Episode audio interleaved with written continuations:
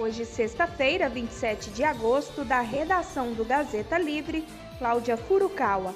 E o assunto de hoje é: deputados querem acabar com o fretamento intermunicipal por aplicativo em Minas Gerais e encarecer ainda mais as passagens de ônibus.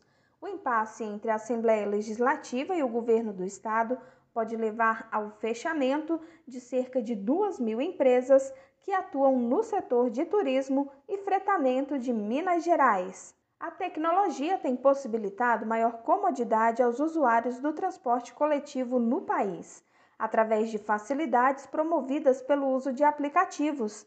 Em Belo Horizonte, por exemplo, já temos regularizados desde 2019, através da Câmara Municipal, os serviços prestados por empresas como a Uber e 99. Na época, houve grande resistência dos taxistas que, em defesa dos seus próprios interesses, disseram que os usuários estariam em perigo por falta de regulamentação do setor. Hoje, empresas que realizam um serviço similar de transporte por ônibus fretados no estado de Minas Gerais enfrentam a mesma resistência o projeto de lei de número 1115 de 2015, que regulamenta o serviço de transporte fretado intermunicipal em Minas Gerais, está em tramitação na Assembleia Legislativa de Minas Gerais. Aplicativos como a Buzer e Fretados são contra esse projeto de lei e as empresas de linhas concessionárias defendem a proposta, que está em discussão entre o governo de Minas Gerais deputados estaduais e sindicalistas. O Poder Legislativo de Minas Gerais aprovou na última quarta-feira, dia 11, o projeto de resolução anulando o decreto de número 48.121 de 2021, publicado pelo governador Romeu Zema do Novo, em fevereiro, que estabelecia novos parâmetros para o transporte fretado intermunicipal de passageiros e facilitava a operação de serviços desse setor. Este projeto de resolução, que derruba a liberdade do consumidor, recebeu 38 votos a favor e 16 votos contra. A pauta gerou polêmica em reunião conjunta das comissões de transporte, comunicação e obras públicas e de defesa do consumidor e do contribuinte, realizada na Assembleia Legislativa na última terça-feira, dia 17. Entre os principais dilemas está a apresentação com antecedência da relação dos passageiros transportados, a proibição da comercialização de passagens individuais e a regra do circuito fechado, em que os mesmos passageiros da ida devem ser os que estarão no retorno ao mesmo ponto de partida. Ou o veículo volta obrigatoriamente vazio, sendo proibido captar passageiros em outro município.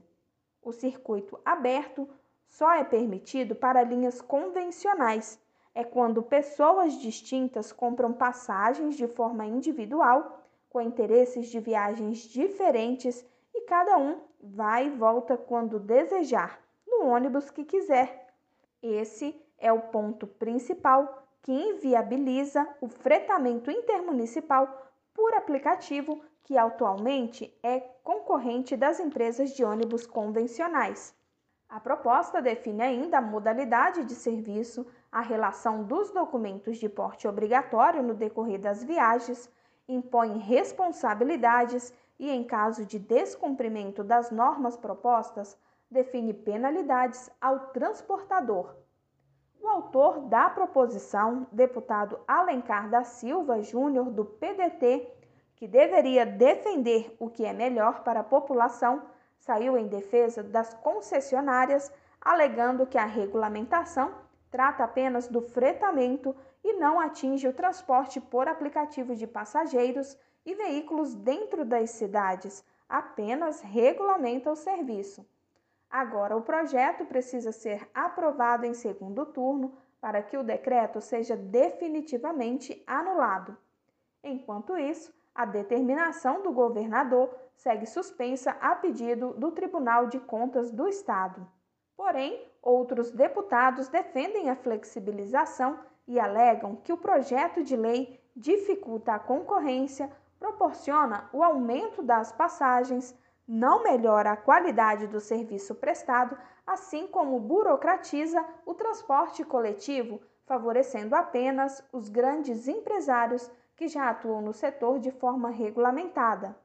A flexibilização das regras é para que os empreendedores cresçam sem burocracias desnecessárias e facilitar para os pequenos empresários que atendem a população no dia a dia e geram milhares de empregos. A empresa Buser conta atualmente com 227 ônibus em atividade no estado de Minas Gerais, atuando com 117 empresas parceiras, chegando a transportar cerca de 150 mil pessoas por mês. No momento, 102 rotas são atendidas em 571 trechos entre as rodovias mineiras. Em nota, a Buser argumentou que a suspensão do decreto representa um retrocesso para Minas Gerais e para o Brasil, afetando mais de 200 cidades do estado. São cerca de 2 mil empresas de turismo e de fretamento que podem simplesmente fechar as portas a pretexto de combater a Buser, os deputados podem colocar em risco mais de 50 mil empregos que movimentam cerca de meio bilhão de reais na economia do Estado todos os anos. A Buser não é contra a regulamentação, ao contrário. O que pedimos aos deputados é que escutem a sociedade e que atendam à importância do papel das novas tecnologias na mudança da cultura e da atuação de muitos setores da economia, não apenas em Minas, mas em todo o mundo, afirmou em nota a empresa de ônibus por aplicativo. Com essas alterações, os fretamentos se tornam uma modalidade de transporte que compete com o transporte coletivo ocorre a livre concorrência e, consequentemente, acontece a melhora na prestação do serviço com preços mais competitivos. E quem ganha com isso são os usuários. O povo anseia pelo bom senso dos deputados na defesa dos reais interesses da população de Minas Gerais.